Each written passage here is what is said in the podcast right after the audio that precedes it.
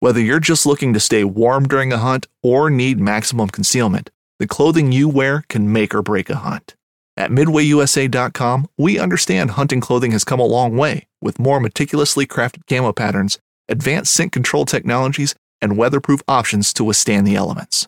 Hunters have to wait until their favorite season, but shouldn't wait on gear, which is why Midway USA offers super fast shipping. When you're ready for your next system, log on to MidwayUSA.com. Fishing like a local isn't just about catching fish. It's about connecting with the environment and the people who call it home. It's about hearing the stories and traditions that have been passed down for generations and sharing unforgettable moments with the people you meet along the way. Fishing like a local is having an experience that stays with you forever. And with Fishing Booker, you can experience it too, no matter where you are. Discover your next adventure on Fishing Booker. Shut up and sit down.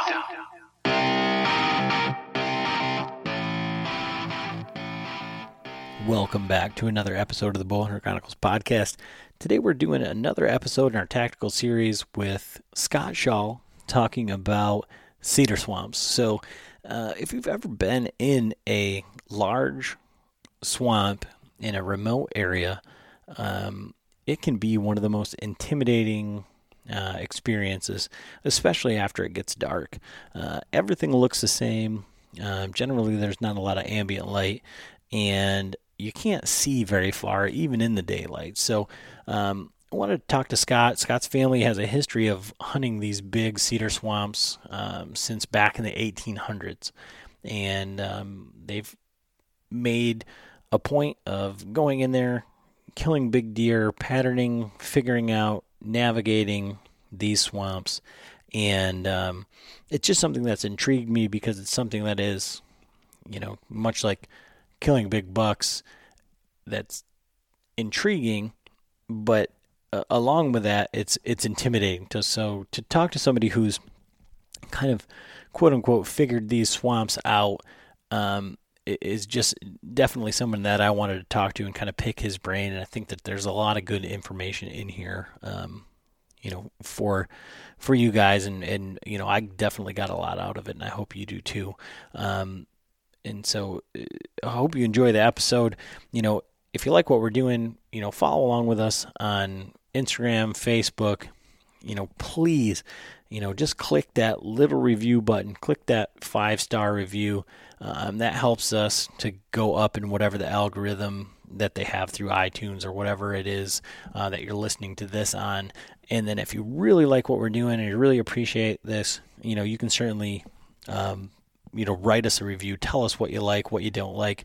Uh, things, those things are, are invaluable to us because it's something that we can help, that'll help us create better content going forward. Um, and then, as always, I got to do another shout out to one of our new Patreons, uh, Kyle Gensler. Uh, Kyle is uh, currently trying to take my world's worst bow hunter spot. Um, maybe we'll get into that a little bit later, but uh, he sent multiple arrows at the same deer this year with uh, with no connection. So um, good job on stealthiness and uh, you know being in the right spot at the right time. Maybe we need to work a little bit on accuracy and, and things like that, but you know that's awesome. And, and you know our Patreon you know that helps us continue to do um, fun things, giveaways, and things like that. Uh, through the last quarter, uh, we're going to be giving away a saddle. So uh, we're going to be giving away a full saddle hunting setup. I've taken that on this year um, to be able to talk intelligently or semi-intelligently about it and about my experiences. And uh, it's piqued a lot of people's interest, and and so to give back to the listeners, the people that support us, we're going to be doing a giveaway for the a saddle setup, uh, be it through Tethrd or Trophyline, uh, whichever is going to be available at, at that time. So uh, we're going to be doing that. Uh, if you want to learn more about that, you can follow us along um, on our website, which is uh, www.bowhunterchroniclespodcast.com. And if you want to follow along with the Patreon, you want to support the show, you like what we're doing, and um, you know you, like to figure out a way to contribute and give back you can certainly do that at uh, patreon.com forward slash bowhunter chronicles podcast and um, if not no problem That's not what we're doing this for. Um, just go ahead and tell a friend, please. You know, you know, tell them about the podcast. You know, tell them about an episode that you really like. Tell them about something that you didn't like. Say, man, you got to listen to these guys. They're so these guys are idiots. Like, listen to this. You can't even believe it. You're such a better hunter than they are. Um, anything, just let other people know that we're out here doing this, sharing our story, and uh, you know we appreciate every single one of the listeners. And like I said, this was a great podcast for me because it, it really hits home with what um, you know I'm used to hunting uh, our property in the UP. And uh, you know if you drive by these big swamps, you always think, how can I hunt that? Where are the deer going to be? Man, it's so big.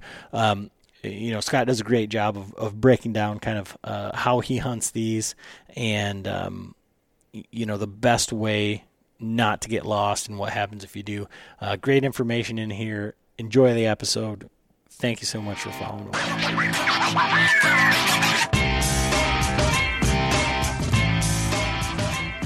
Hey everybody, Adam back with another episode of the Bowhunter Chronicles podcast. Today we have Scott Shawl on uh, to continue our tactics series um, to talk about um, big wo- big woods, swamps, and uh, kind of some of the most uh, intimidating terrain that I can think of.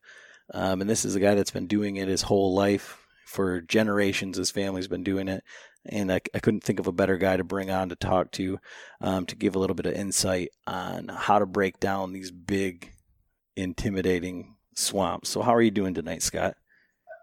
Doing very well on yourself. I'm doing good. Um, you know, it's it's our Christmas time. It's hunting season, so it's just, that's right. You know, as as the year uh, the year goes on and we get the cooler temperatures, and with this cold snap right now, it's starting to really feel like uh, hunting season, and it's gonna start to get good. You know. So, yeah, it is. This is my favorite time of the year.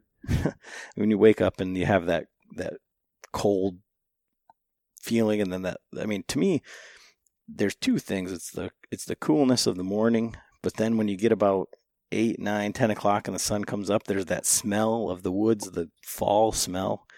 Right. That's that to me is the the visceral part of of this time of year. That's what really gets my blood up. Yeah, you know, it's it's really an exciting time of the year, and, and just like you described, you know, we come across those things. Those of us that like to hunt so much, uh, I know that for me personally, it really gets me excited when these uh, temperature changes take place, and you know, we've got some leaf drop going on, and uh, uh, like I said before, it's just my favorite time of the year. So, for our listeners, maybe you haven't uh, uh poked around on the Hunting Beast forum or uh, seen you on any of the Facebook stuff, um, can you give a little bit of background on kind of who you are and uh, why we're talking tonight? Sure. Yep. Um, name Scott Shawl, and I've been, as you already mentioned, deer hunting here in Michigan pretty much uh, my entire life. Uh, I hunt the northern lower peninsula a lot, the upper peninsula, and also Ontario, Canada are the, the places that I most commonly frequent. Uh, and the habitat that I prefer and that I've spent more time in than any other type is cedar swamps. Uh, so I started off uh, hunting uh, real young, and I was one of the lucky guys. that had a, a lot of friends and family that were very accomplished hunters. Uh, and so early in my hunting career, I was able to lean on them quite a bit. And uh, I've hunted public land pretty much from the start. Um, when I was 12 years old and could first bow hunt, you know, I was on public land that year. Also hunted some private, but I've been on primarily public land uh, my entire hunting career here in Michigan and, and elsewhere. Um, and again, the, the cedar swamps are the habitat that uh, my family has hunted more than anything else. So we've been hunting Michigan public land uh, pre-Civil War. Uh, we've got documented. Um, so we've spent a lot of time on public land and, and kind of know a lot about cedar swamps. Uh, and, and the cedar swamps are, uh, to me, kind of like a gated community for the deer.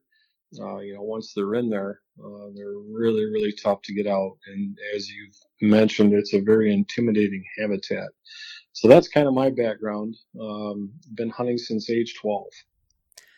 And so, one of the things I always like to ask people because I think it's relevant, um, especially to the audience, whether it's a new hunter or an adult onset hunter or uh, maybe somebody who's switching from private land to public land or you know from rifle hunting to archery or, or something like that.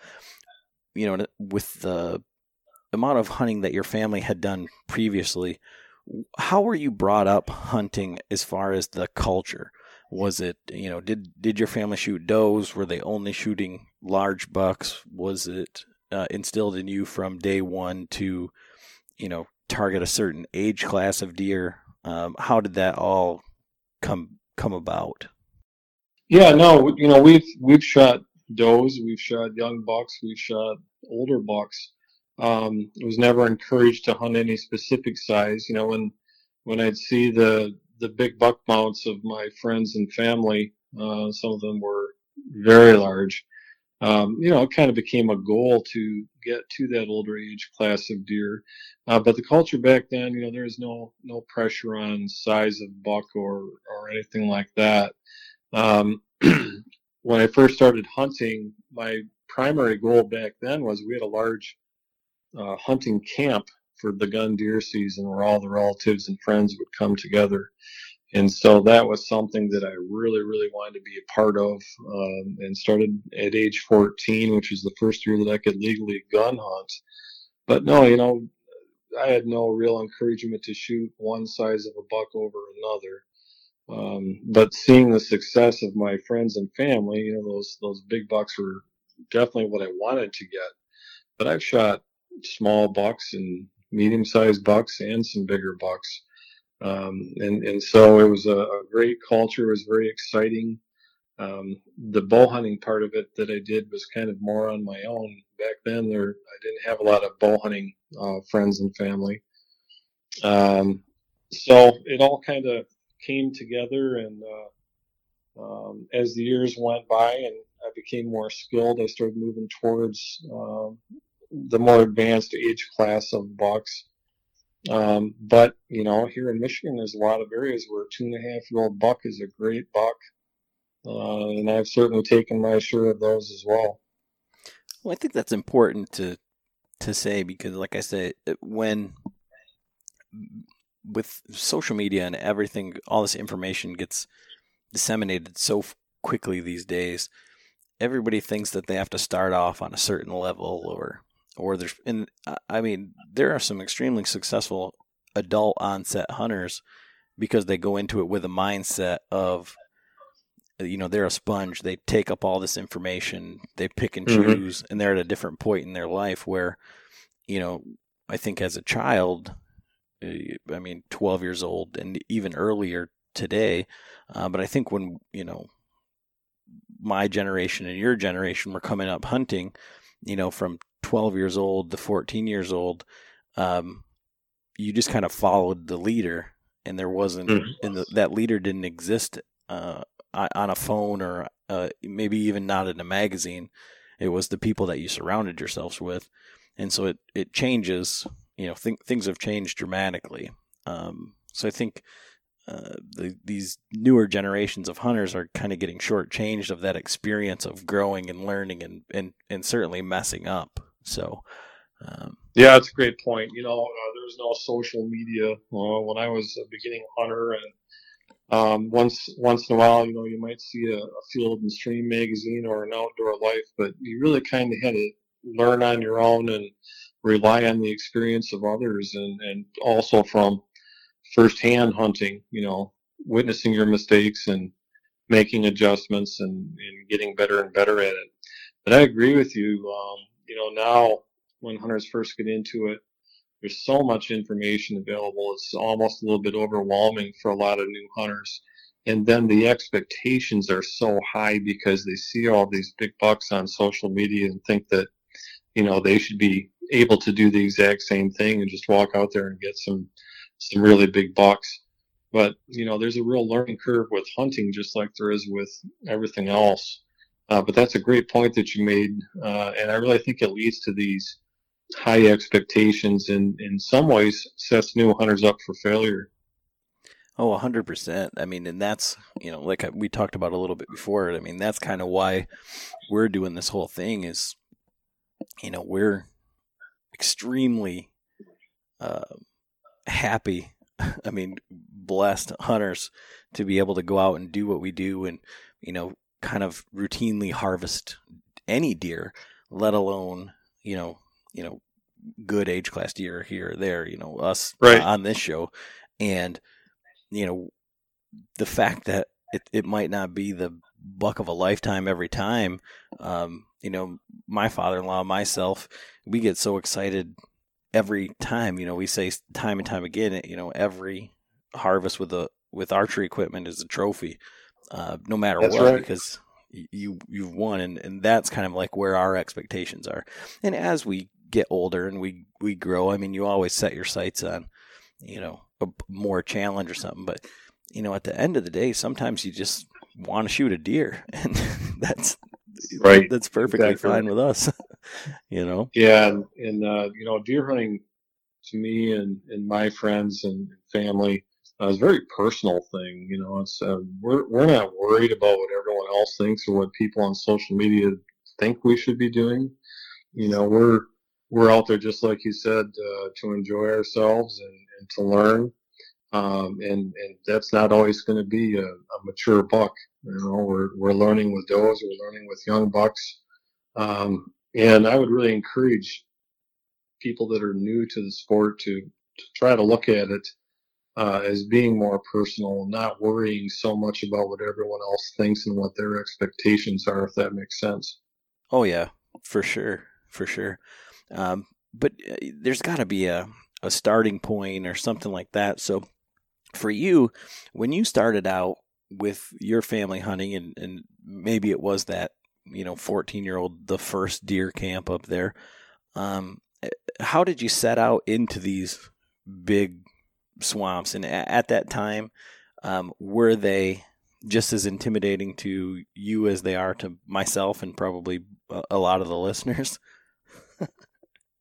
Well, um, when I when I first started off, you know, my father didn't want me to get lost, so um, I kind of tagged along a little bit, and so I, I really wasn't intimidated or fearful because I had uh, him and, and a close family friend or two to rely on when we penetrated these big cedar swamps, uh, and you know they've been going into them for many many decades and even generations, so um, it really didn't intimidate me nearly as much as when I first started going into new areas of these big cedar swamps all by myself, and that's a a whole different story.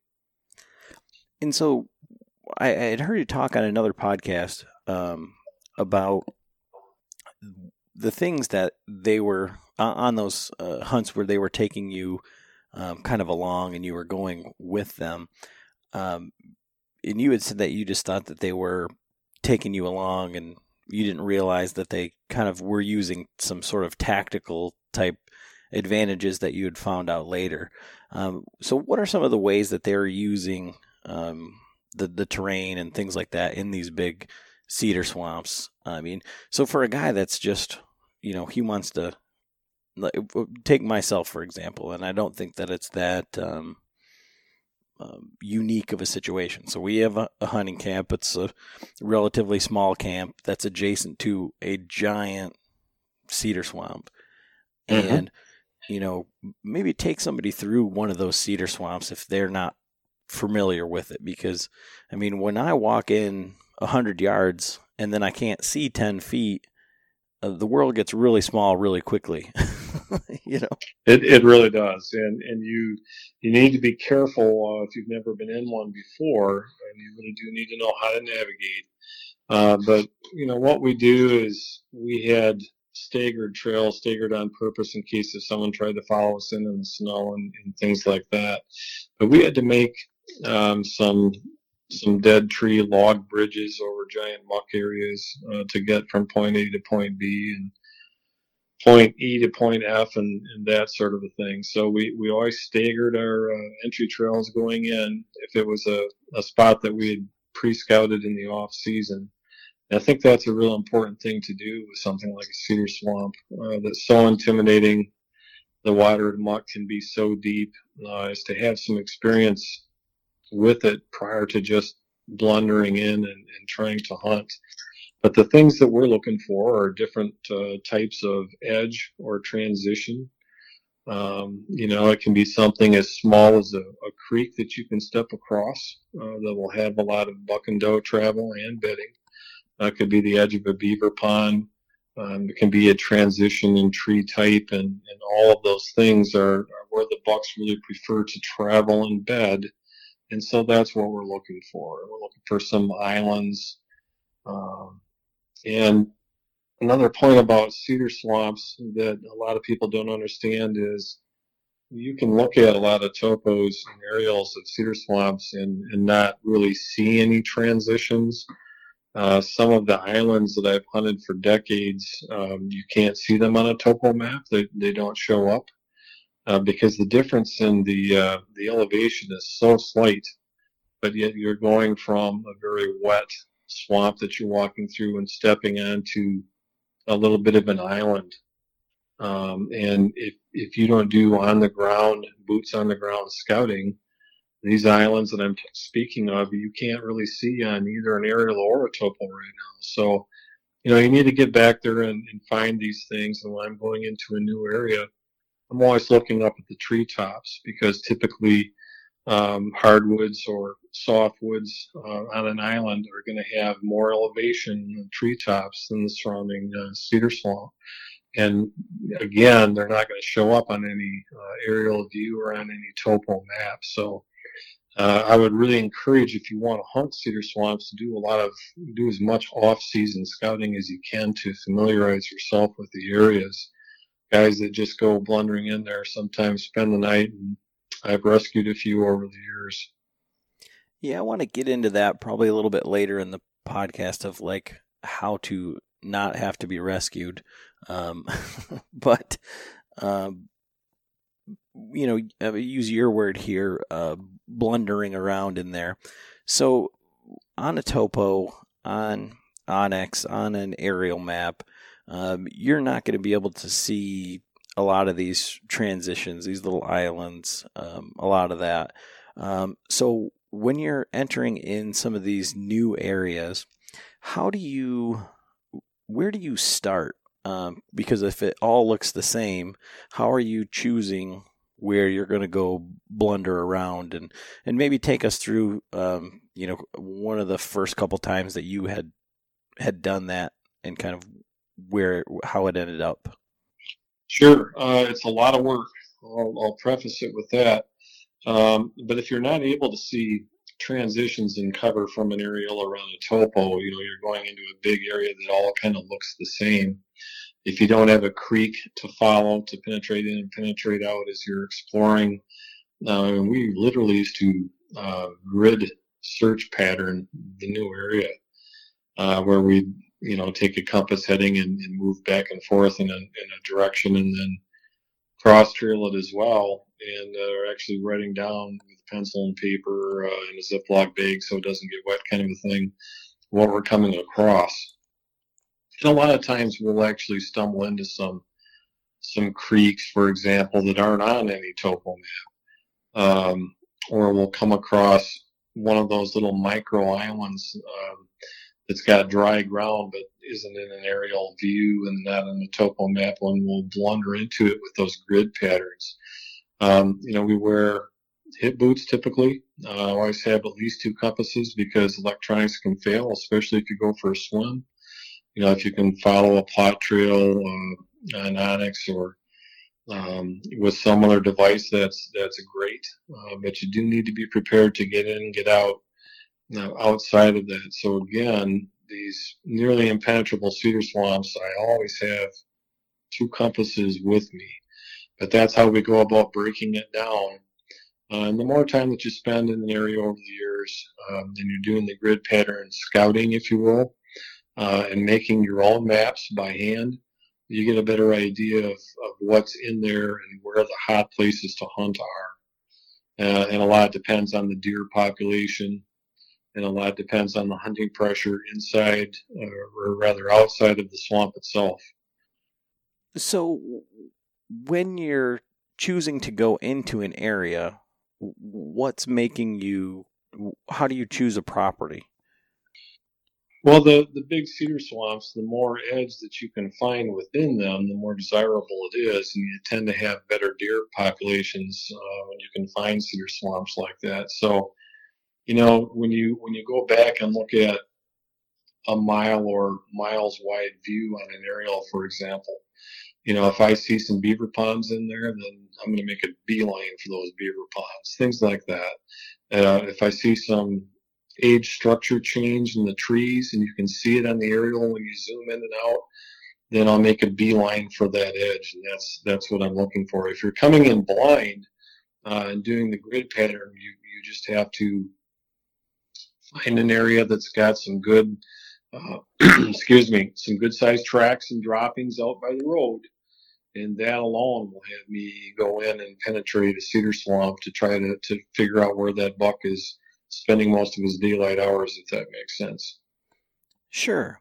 Yeah, I mean, it's it's one of those things. I mean, I find myself doing it now, it, because in Michigan and you know in the in the Lower Peninsula, you know, you say that the, term that you use is combat hunting, um, and yes. I think everybody who hunts public land in in any of these highly pressured states can totally. I mean, it, it doesn't take much explanation to figure out what that means.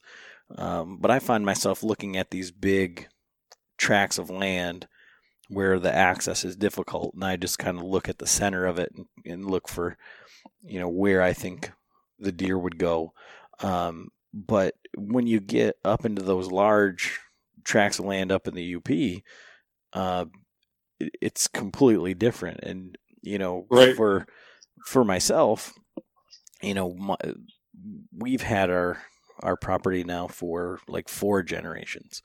And you know, my grandfather used to go in and he used to go and say there's a ridge back there and there it's not on the map. It doesn't look like it and you have to go through like two or three hundred yards of like the most dense thick cover to find a, this little undulation and then it picks up and goes on.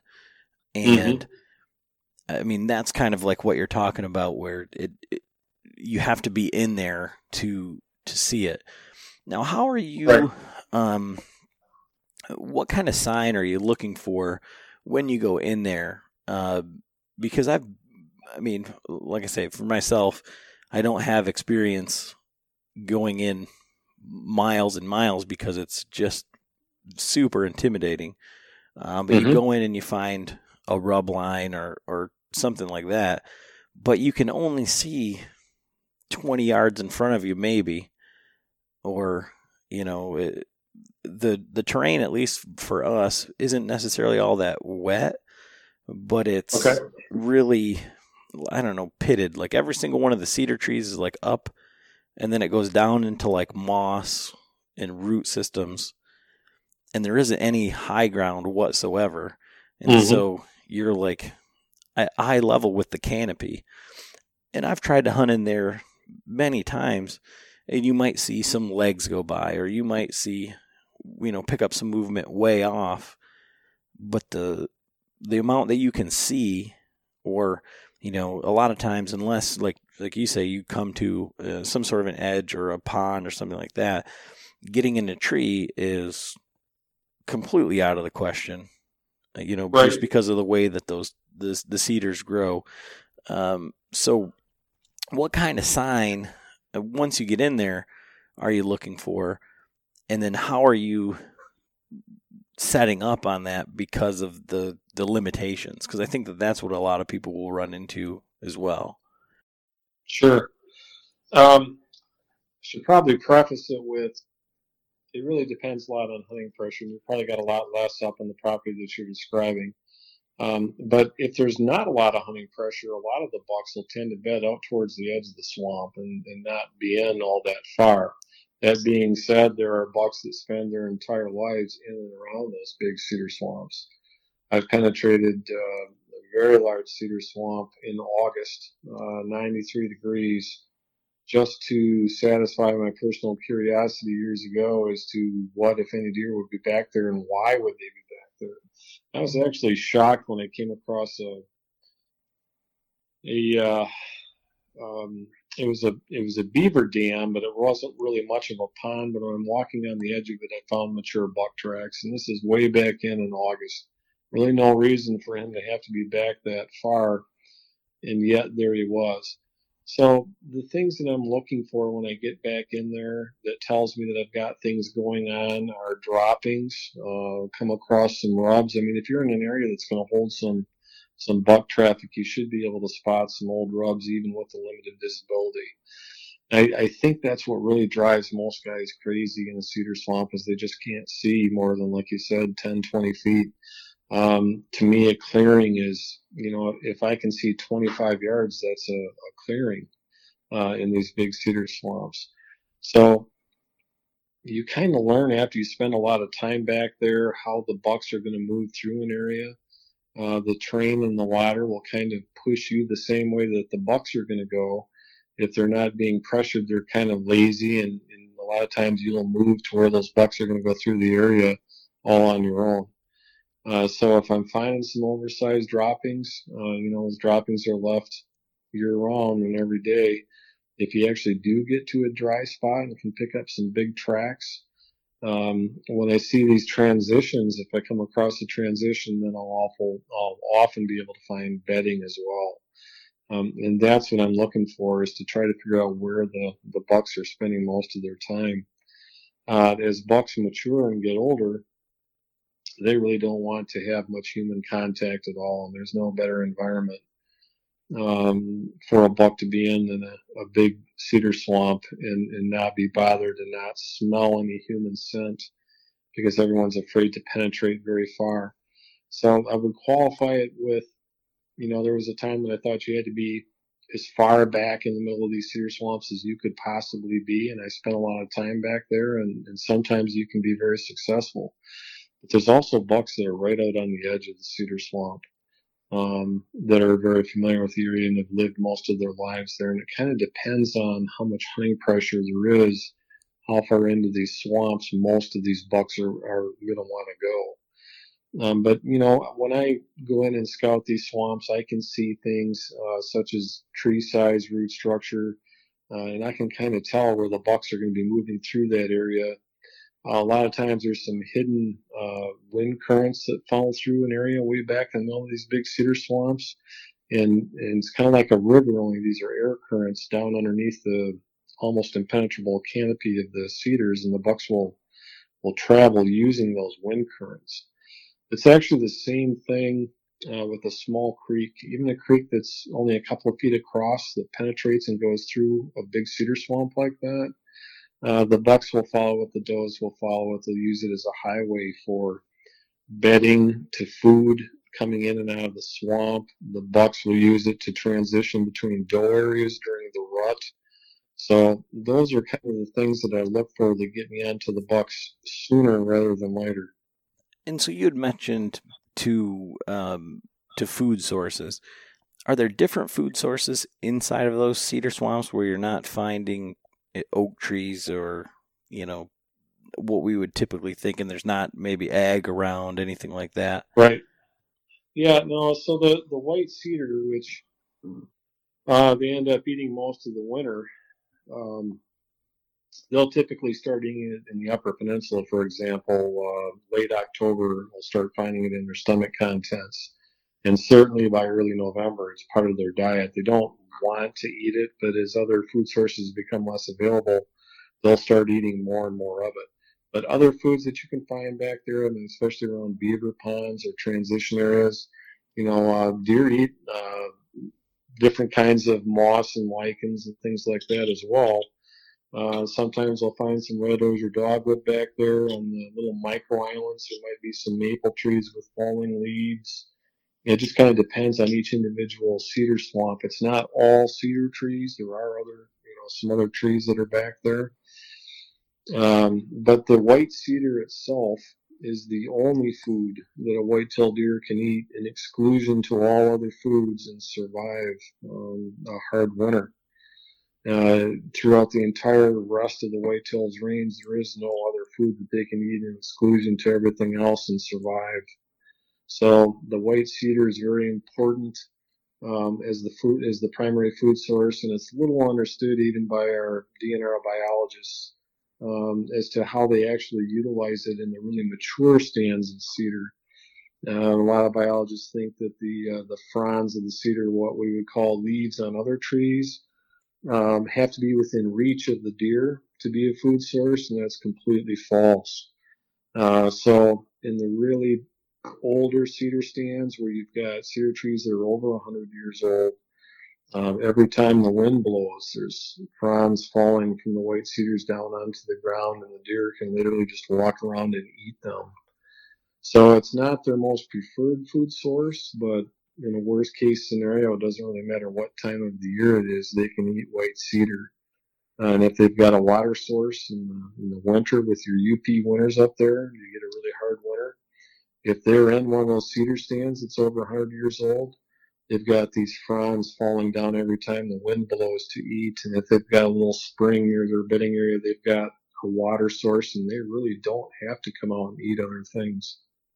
So in that in that big area, so then there, there's not, it's not really necessary to key in on a food source or um, you know there are going to be travel corridors but is that why right. your focus is mainly bedding because that's one of the things where they're going to kind of be a little bit more consistent yeah it's definitely um, your best bet if you can get close to bedding without disrupting the bucks you've got a better chance of seeing daytime movement even back in these swamps.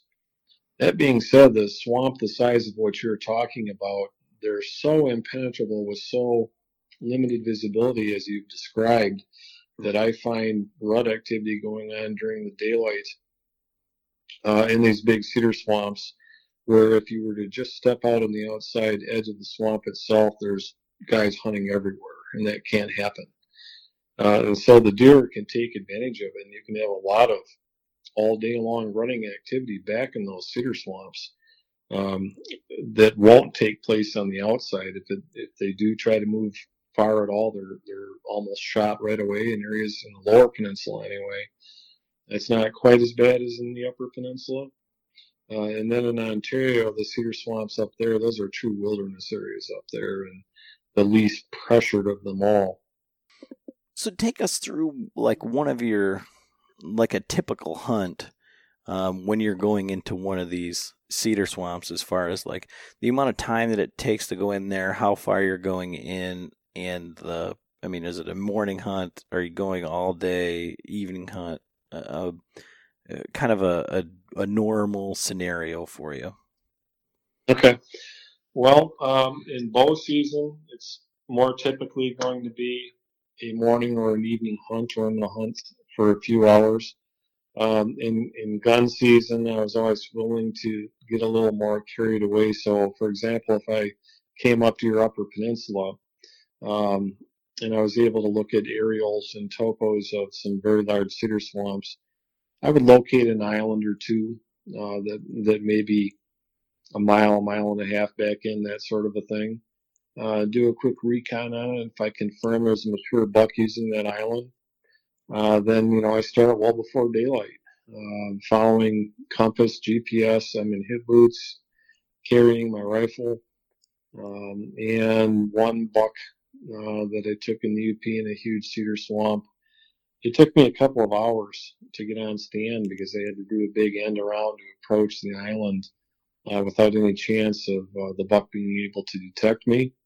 And so this island in the middle of the cedar swamp had some 10 inch diameter trees that were getting hit, and they were tall rubs. And I knew it was a mature buck based on his tracks and the rubs and his droppings. Um, and when I finally got on stand, as I said, it took me a couple of hours to get there in hip boots.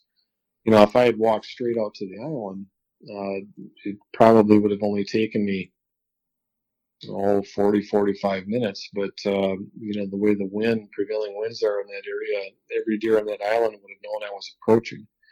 So I got there, I set up on a little knoll just off of the island. And uh, about, this was November 15th, open to be a gun season. And about 9 a.m., um, pretty sure it was the, the big guy approaching, long big deer coming toward uh, the edge of the island over where I determined the buck was going to be bedding.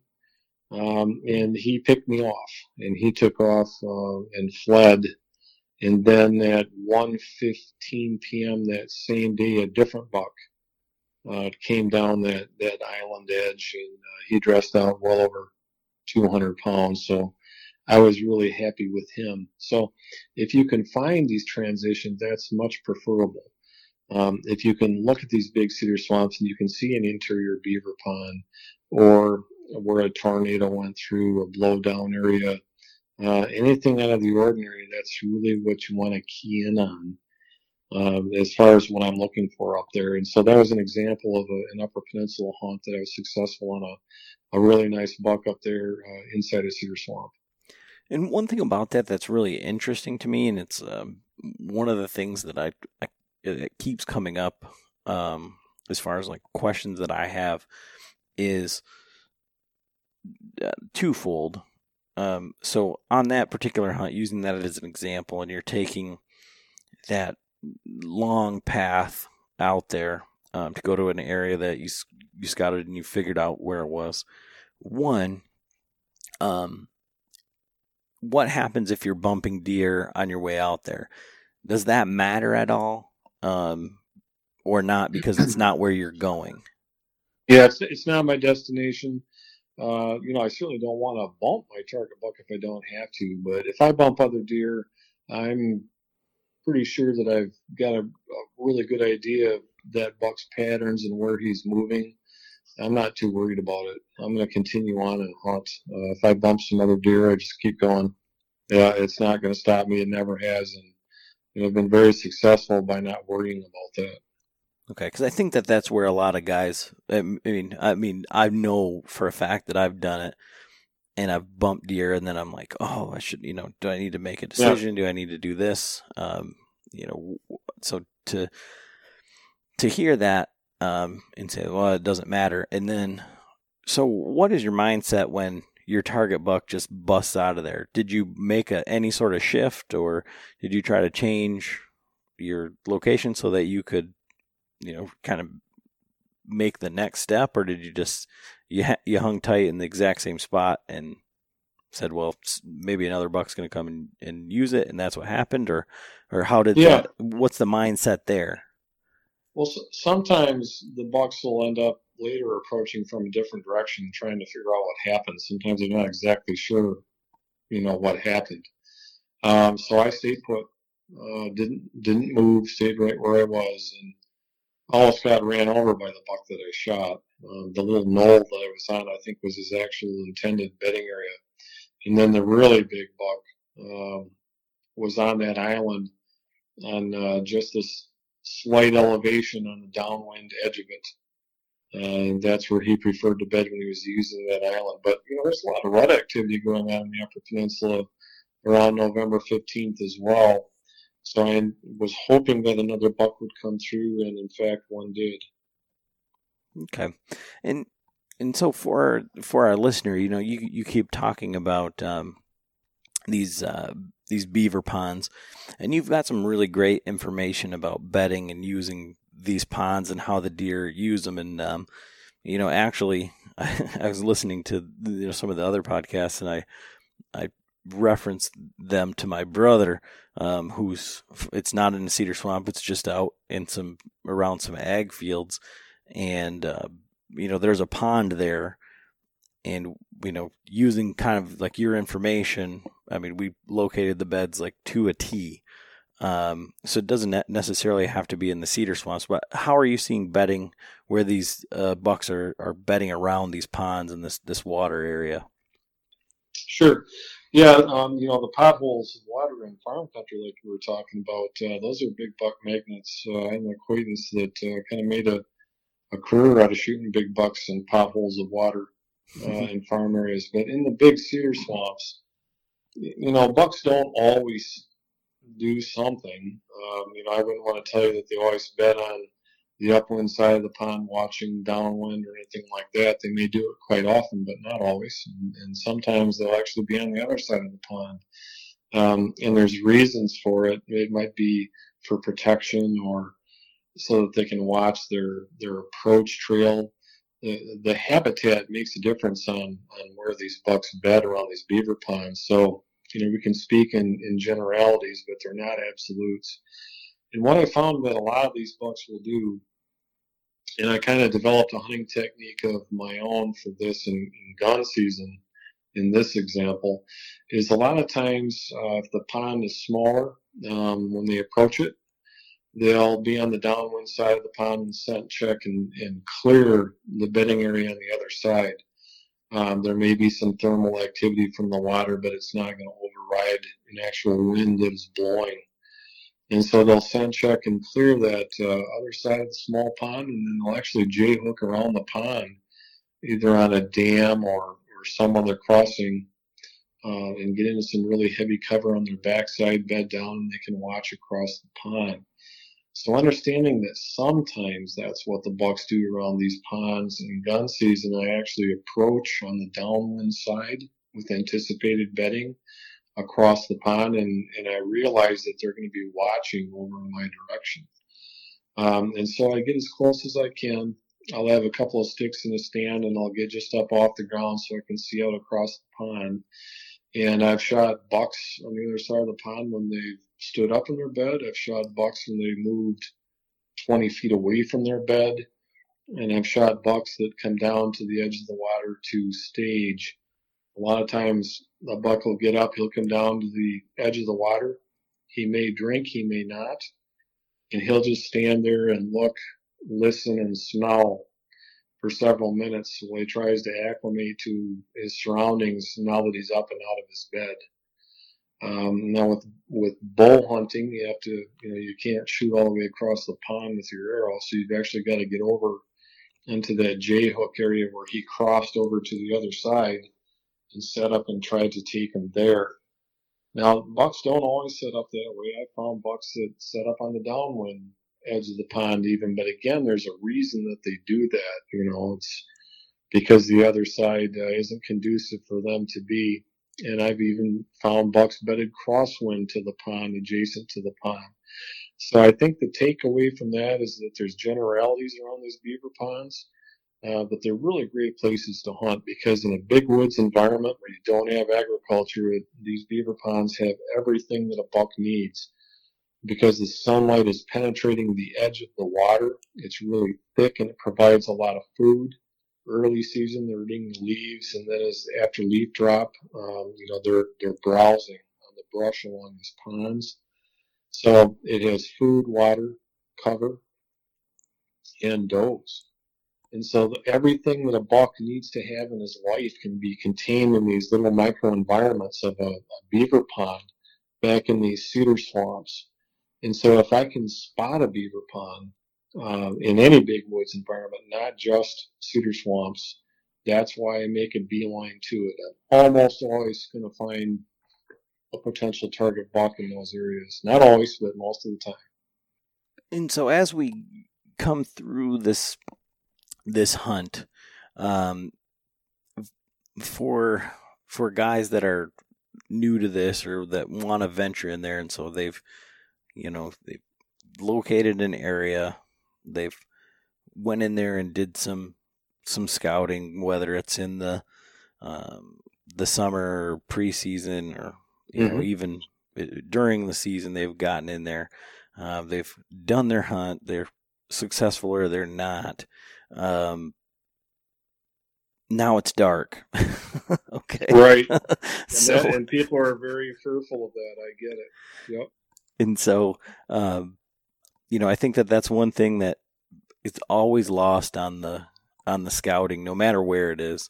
Is you know you're in there under ideal conditions when it's convenient for you. You can see, you can walk, you can all the stuff, and then you know at the end of the the hunt, you know you're you now have to navigate uh, however long. You know, let's say on your you're not concerned about your wind current or anything like that off of this island, and it's a 45 minute walk out. Um, tips for navigating, um, staying calm, uh, you know, understanding for uh, maybe that first time. You know, I, and, you know, you listen to guys like Dan talk about the guys that are afraid of the dark and they leave you know, 20 minutes before it gets dark. Um, Yep. When they're not that far back, and so now you're Right. You're a long ways away. So, so, so how Well, do you you point people yeah. in that direction? Well, you know, when, when you're hunting these big cedar swamps, if you're if you're hunting it alone, someone really does need to know where you are. You know, at least have a general idea. Um, you know, of where you're going to park and, and head into the swamp, kind of a thing, so that something did happen, you know, people have a, a place to begin to look. Um, but you know, if- you're careful and you you mark a trail, uh, whether that's with ribbon or reflective tacks or whatever makes you comfortable. You know, if you're not really comfortable with remembering the terrain and compass navigation, or um, you know, most guys now are following plot trails on their GPS, and that's that's fine. They'll get you pretty close, but you have to be careful in cedar swamps because if you're off by a little ways and you have no visibility, it's not like hunting in any other environment. Um, you know, you, you don't want to have to swim across a quarter mile wi- wide beaver pond. You better be able to hit that mark uh, where you're going to cut across that dam or go or do an end around. So, you know, I, I think for guys that are just getting into it, a really great place to hunt is the edge of the cedar swamp.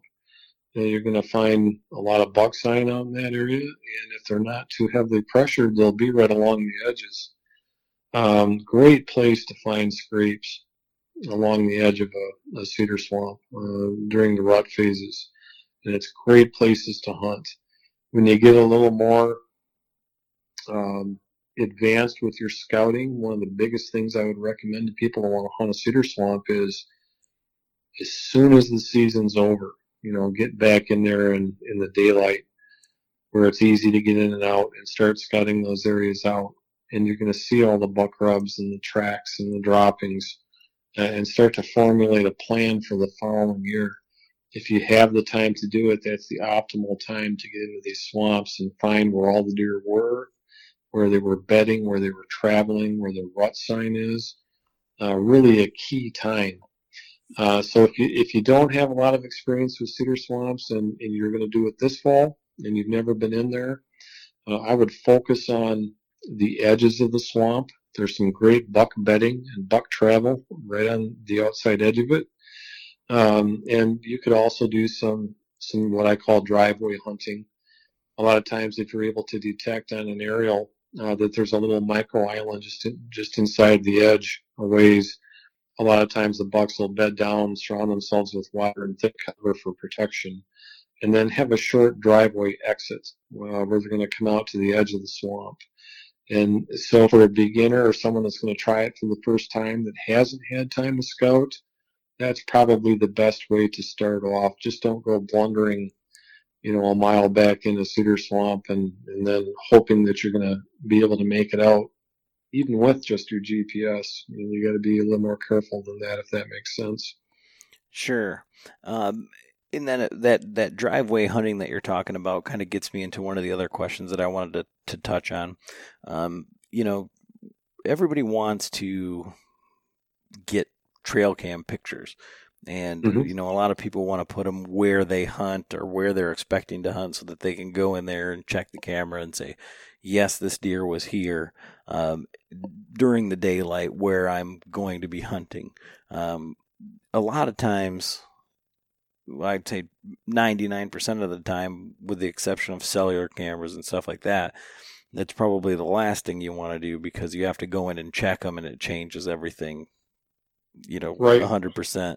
Um, in this case, with the cedar swamp being almost, you know, impenetrable to do on a regular basis, um, to check that camera, to the, the amount of work and maintenance that it would take to to do that. Um, how are you using trail cameras in these cedar swamps? You know, to to locate and and pattern these bucks.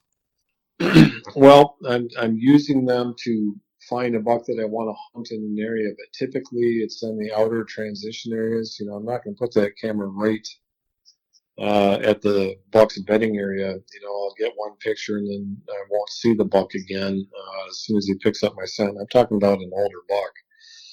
Uh, sometimes younger bucks do some some foolish things. Sometimes the two and a half year olds will, you know, re- repeat visit a trail camera in these swamps. But when I I don't have a lot of trail cameras, but when I do putting put them out, um, I've identified buck travel corridors, not just for bedding but also for the rut and I can get an amazing number of buck pictures on some of these trail cameras. Um, but it's all about knowing where to place them, where these buck transition areas are in and out of bedding. I think everybody thinks that uh, the same buck always beds in the same spot all the time. That's seldom the case. Uh, depending on wind direction and, and time of the year, for example, an island in the cedar swamp may have three, four, five half a dozen different bucks at different times of the year that bed on that island. Other times there's does bedding in the exact same spot. So when I use the trail camera, um, I'm paying a lot of attention to the date, the wind, and the conditions of that day uh, to set up and hunt that buck. But it also gives me information on future hunts in future years that's probably going to be duplicated when the wind's blowing that same direction in that same area with similar conditions. So that's kind of how I use the uh, the trail cameras. Um, I rely on real woods sign even more than trail cameras because I don't have enough of them. You know, and what I like to do is I'll go to a, a small funnel that's close to buck bedding um, but not so close that it's going to disrupt the buck bedding there or other bucks. And I'll move in on these little funnels. Maybe it's a creek crossing or a, a terrain transition or a change in vegetation and tree type.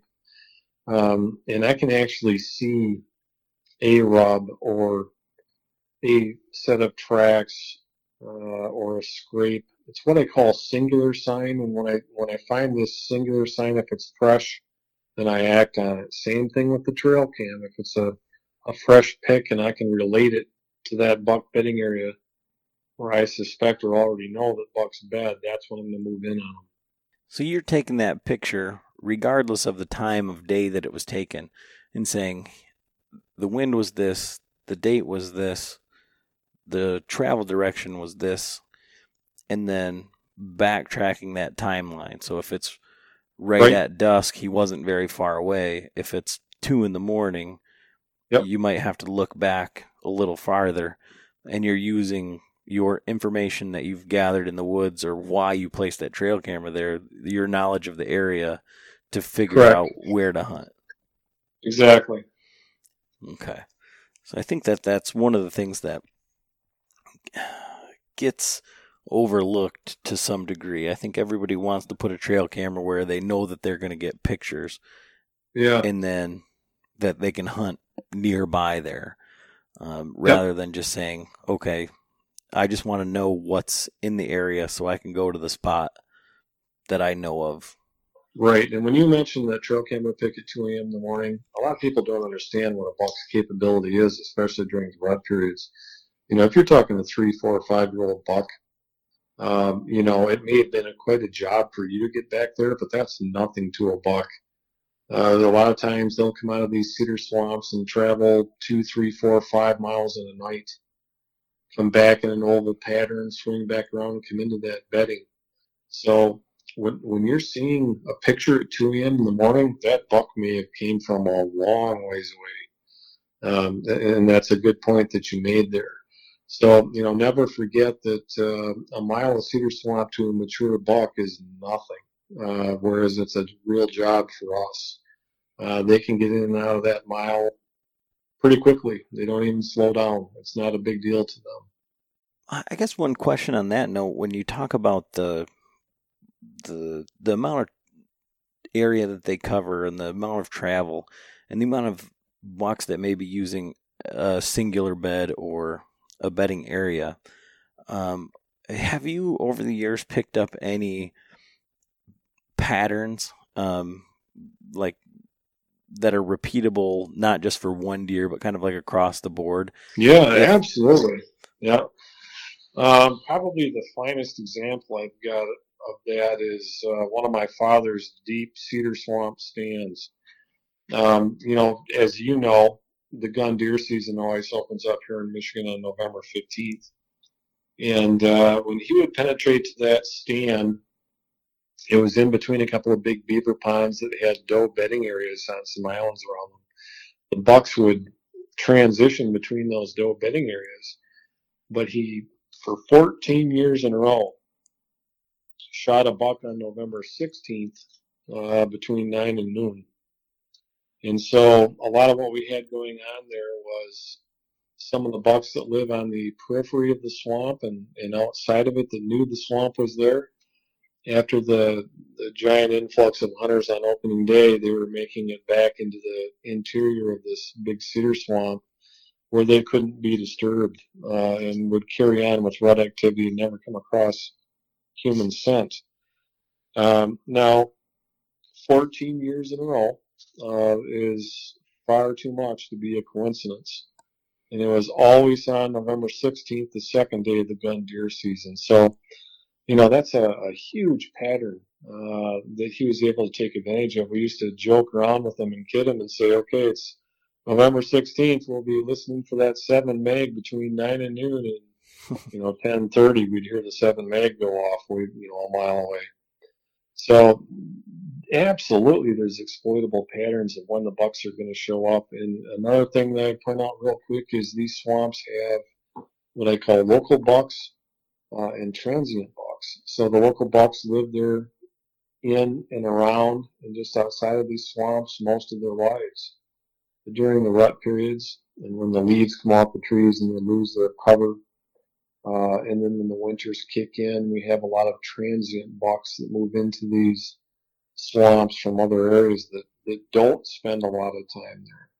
I was chasing a transient around two falls ago that uh, didn't show up in the cedar swamp I was monitoring until uh, about the second week of December. And uh, he showed up and he was just an absolute monster. Unfortunately, I, I never got close enough to get a shot at him. But I'm pretty convinced that he'd never been in this cedar swamp uh, up until that time frame. So there are definitely patterns that can be exploited, and it really depends on if you're hunting local bucks that are there most of the year, or if you're hunting these transient bucks that all of a sudden, for the first time in a calendar year, the buck bedding area becomes active. You got some big tracks and maybe a fresh rub 100 yards away from it, that sort of a thing. And so that the spot that you're talking about, that's the the November 16th spot um, is that a bedding area? Is it a, a, transition area? Or, I mean, what makes it, it, it so is. consistent? Well, it, it had doe bedding, uh, for one thing. It was in between a couple of other doe bedding areas that were on some beaver ponds, and it was actually a cedar island um, surrounded by cedars that were underwater, flooded, if you will. Um, and so you had about three different doe families that these bucks could move in on there. Um, but a lot of them didn't get that far back into the interior of the swamp until all that pressure started pushing them back there. And so that uh, November 16th became quite an important day for that deep interior blind. Wherever the bucks had been, uh, they had moved away from it because of all the human activity and guns and, and scent, uh, and ended up back there. Well, it's interesting to me to think about and to think about that scenario there because with it being on November uh, 16th, I mean, the opener is always on the 15th. It's right. not always on the first Saturday in November or the, you know, so yep. that, that same date was uh, then on every day of the week, two, t- you know, two times yep. through. Um, so it didn't matter if the opener was on a Saturday where you're going to get, you would think that you'd have more hunters or whatever. So that kind of lends to the amount of pressure that there actually is, you know, yeah, around that, that, that area. particular area. Yep. That area there, that swamp, uh, when you step out of it, there's hunters all over the place. It, you know, some of them will go 100 yards into it. Uh, but if you penetrate 200 yards into it. You know, those those bucks don't have any human scent back there, and they they carry on with their regular activity. But yeah, that was all hunting pressure based. And that's the reason they were there in that particular area on November 15th after the the day's hunt was over. You know, we grab a quick bite to eat, and then we do a drive around that huge cedar swamp um, on a road, and uh, you know, we we see some bucks that were vacating other areas head back into that swamp. You know, we almost never saw a buck going out of the swamp. They were all going into it because of all of that hunting pressure. So, if you had, you know, one thing to say to uh, new hunters or guys that were have been dabbling in the these swamps and things like that, that would maybe help them. You know, the one tip that you think is is made it manageable, successful, whatever. That's kind of turned the corner. One one thing that you would say would help them more than anything else. Um, what would you say to that guy? Well, I, I again, I'd say don't get too carried away at the at the start. Get on the edges. You know, get on the edge of the swamp find those scrape lines, those rub lines, those bedding areas that are that are on the outer edge, and, and work your way in. And in fact, uh, you know, there's there's great buck hunting right on the edges of these swamps, and you don't have to get too carried away. So I think the the best recommendation I could give someone that's new to it is start on the outside, and if you want to work your way in later, then go ahead and do it. But there's plenty of great hunting right on the outside edges of these cedar swamps.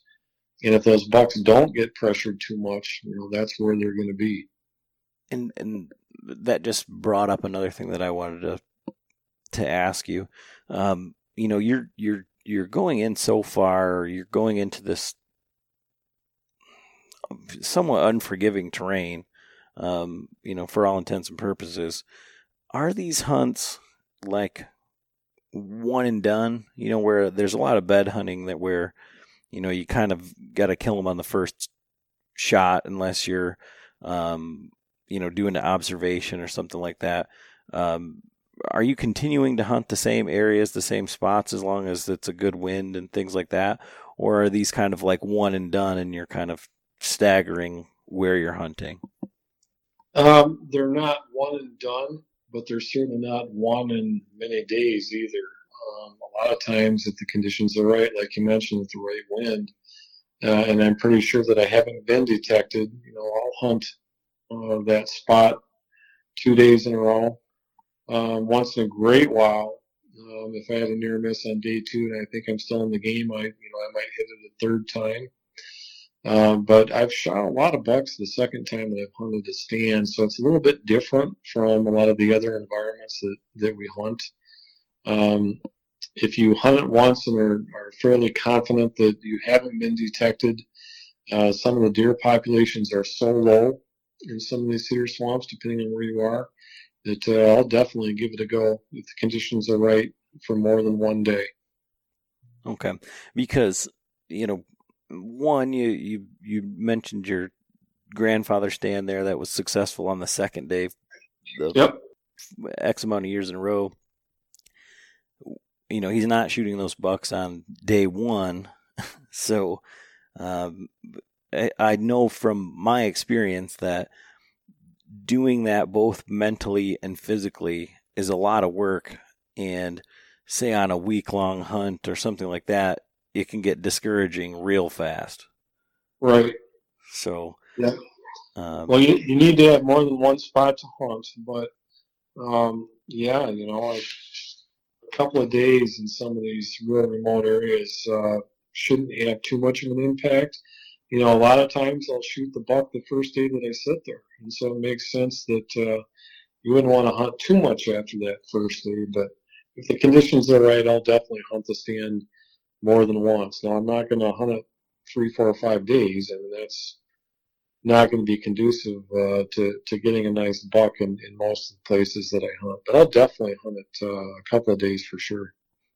Okay, and then finally, being um, having a history of a, as a first responder and uh, you know helping guys out of these swamps. Um, yep. Do you have advice for people who find themselves in a situation where they are are lost or are, are not confident where they're at and they're starting to have that breakdown moment where okay what do i do now? You know that little the panic that sense that sets in. Mm-hmm. Yeah don't don't go charging all over the place and that's unfortunately what a lot of these guys get lost do they panic uh, and they start charging in a direction that they think is a good way to go to to possibly get out when in fact they may just be getting themselves in further and further. If you're not going to make it out and you're a long ways in there, um, you know, just try to set up to, to survive the night. It's not a bad idea to have something to start a little far with if you can, but otherwise, uh, try to get as dry as you can, uh, get some shelter set up, something to bust the wind to protect you a little bit, and uh, ride it out until the next morning. You know, a lot of times when that sun comes up, if it's not real cloudy, you know, you can get a direction. Um, you know, the sun's starting to get daylight in the east, and, and you know that you came in from the north. Um, you know, you can you can use that, but it's so thick in the canopy. Sometimes that's not going to help a lot. Uh, but you know, try to stay warm. Don't go charging around, uh, getting yourself lost worse than you already are. You know, people are going to come looking for you, and it's even as dense as these cedar swamps are, it's surprising how far a voice will travel. Um, you know, I've been going back in a mile or so to hunt and heard someone yelling help. Um, and, you know, they've crossed miles during the night coming in from the other side hmm. uh, in a panic. And uh, when I actually got to where I could see them and I called out, you know, they always run at me with this crazy look on their face. Um, you know, I have to calm them down a little bit and tell them I'm going to take them out and, and that sort of a thing. So, you know, if it's going to get dark and it's obvious to you that you're not going to make it out, um, try to set up a little bit of shelter for yourself to get through the night and uh, take it back up in the morning and and know that people are going to be looking for you. Okay, yeah, I mean, I think that's great information. You know, like I had mentioned to you before, you know, our our property is to the north is a giant swamp, and from the first time I ever set foot on the property, I had a compass in my hand, and they said, if you get lost, go south. There's a road that's to the south. To the north is a bad idea. so mm-hmm. it's like I've I've been there, and I you know I remember being 12 years old and getting twisted up, and I was just on our property and just 50 yards from the the road, but it was you know that that panicked feeling, and so you have to stop and think, and then say, okay, well if I just head south, and then right. inevitably you'll find something that at least for me that I recognize. And so that that was the thing. But you know, in the in the evenings, when it gets dark, there is no ambient light. There is there's not a barn light. There's not a, That's exactly a road, right. a radio there's tower. no farmer's light. There's no anything like that. And, and if you're in a mature stand of cedars, you know, you might have a a little three foot hole very up, you know, way up at the top of the trees where you can see a star or something. So it can be pretty intimidating uh, for sure. One of the things that I did when I was younger, um, and even now it's not a bad idea. I always found that if I actually had a topo map with me of my hunting area, you know, that covered miles, um, that always was kind of like a security blanket for me before I got really experienced at spending a lot of time. Uh, and so I would encourage that to someone that wants to go into one of these big swamps is to have that map. Um, it kind of gives you a sense of knowing where you are in your direction um, rather than just walking around blindly. And again, when you've got your GPS, you know, batteries fail and, and they wear out, and if you fall into the water uh, and all that sort of a thing, uh, they can really fail. So I always kept, you know, a topo map in a sealed Ziploc bag in my pocket or in a pack. and uh, you know, with a couple of compasses, um, you can't get into too much trouble. It might take you if you get a little lost, get a little wayward and out of your way. You know, it might take you a lot longer to get out than normal. But like you said, if you've got that map and you've got those compasses uh, and you've got any kind of a light source at all, you are going to be able to to move in the right direction. Yeah, I mean, I think that's all great information. You know, it, it's it's hard to you know. It, I really appreciate you coming on and talking about this because uh, unless you have someone you know like like you had in your life, you know, growing up that's just always been through it, and you you were able to kind of do the I, I don't know the the beginner's guide to cedar swamps because your family took you on how they did it and you, then you got right. to do it you know with a buddy with a with your dad with you know then on your own but you were still using the same area and then picking up that information and then applying it elsewhere um, you know for most guys they either grew up hunting field edges and uh, you know small stands of, of timber or it, it haven't have only lived in an area of in an era of GPS and onX, and they think, well, I'm just going to bust through here and I'm going to have cell phone service and everything's going to be fine. And um, you know that's that's definitely not the case when you when you get into those areas. So you know to to have you kind of talk through your experiences both on the the hunting side of it, but the the navigating what to look for in the train and everything I think is really helpful to to a lot of people. So I do really appreciate you coming on and talking to me tonight. Oh yeah, absolutely. So uh, I think that's kind of all we have for this evening. Um, one of the things that we always ask is, um, you know, what is your your bow setup and and uh, and uh, you know your your bow hunting equipment. Yeah, it's it's actually uh, pretty simple compared to what uh, most guys have got out there. Uh, my bow, sometimes I'll just have a single pin, or I'll use an eradicator sight uh, that's got the the uh, radioactive glowing dots on it, just a single sight and that sort of a thing. Um, but I've always you know, I started off uh, as being sighted in at 20 yards and then making an adjustment with that single pin. So I'm not one of the guys that's out there shooting 80 yards or anything like that. You know, I'm a kind of a 40 yard or less guy. When you hunt in big cedar swamps, you're not going to get a 40 yard shot anyway. So mm-hmm. uh, it works works out pretty good for me. Pretty simple setup, uh, nothing too fancy. And what what bow are you shooting? well, I've got one uh, that's not being made anymore that was uh, made in Wisconsin, and then the other one uh, was, and I still have a Mathews MQ32. Okay, yeah, it's. I mean, it's always interesting.